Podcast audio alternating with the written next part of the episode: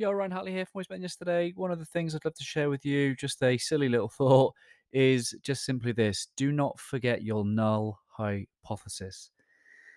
Do not forget your null hypothesis. What are you on about, Hartley? Well, back in my days uh, of psychology at university, we would have kind of research methods and um, our hypotheses. I think we understand that word is simply ideas that we are there to test, right?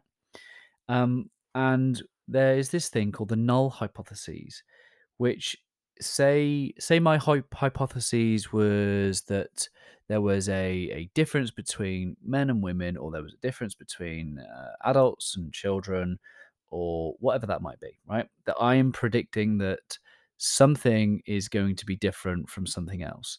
Well, the null hypothesis is just a reminder that there will be no difference. It's that neutral um, stance where actually the prediction just isn't going to produce any significant effect or correlation. So a null hypothesis will be there will be no effect, there will be no difference.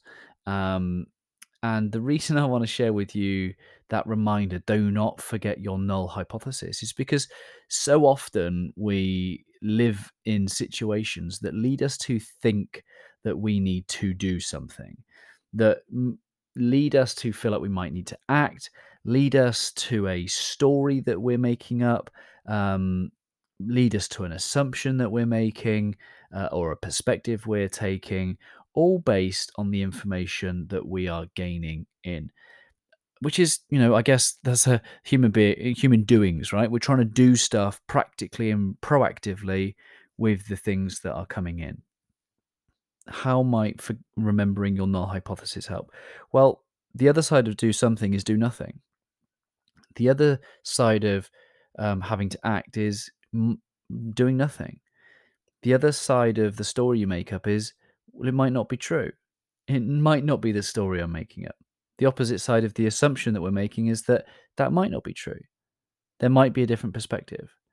So, whatever it is that you feel life and information has somehow quickly led to you to believe, to assume, be quick to remember that there is an alternative, that there is a null hypothesis, that you don't have to say anything, do anything as a result, because it may not be as it seems. Check yourself, check in, ask yourself what's really going on, what's the reality of this situation, what information do I not have, what information might I need what perspective might I need to take?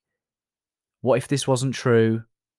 Ask yourself those questions and remember that not all uh, information requires you to do something. Do nothing, say nothing is an equal response. Do not forget your null hypothesis.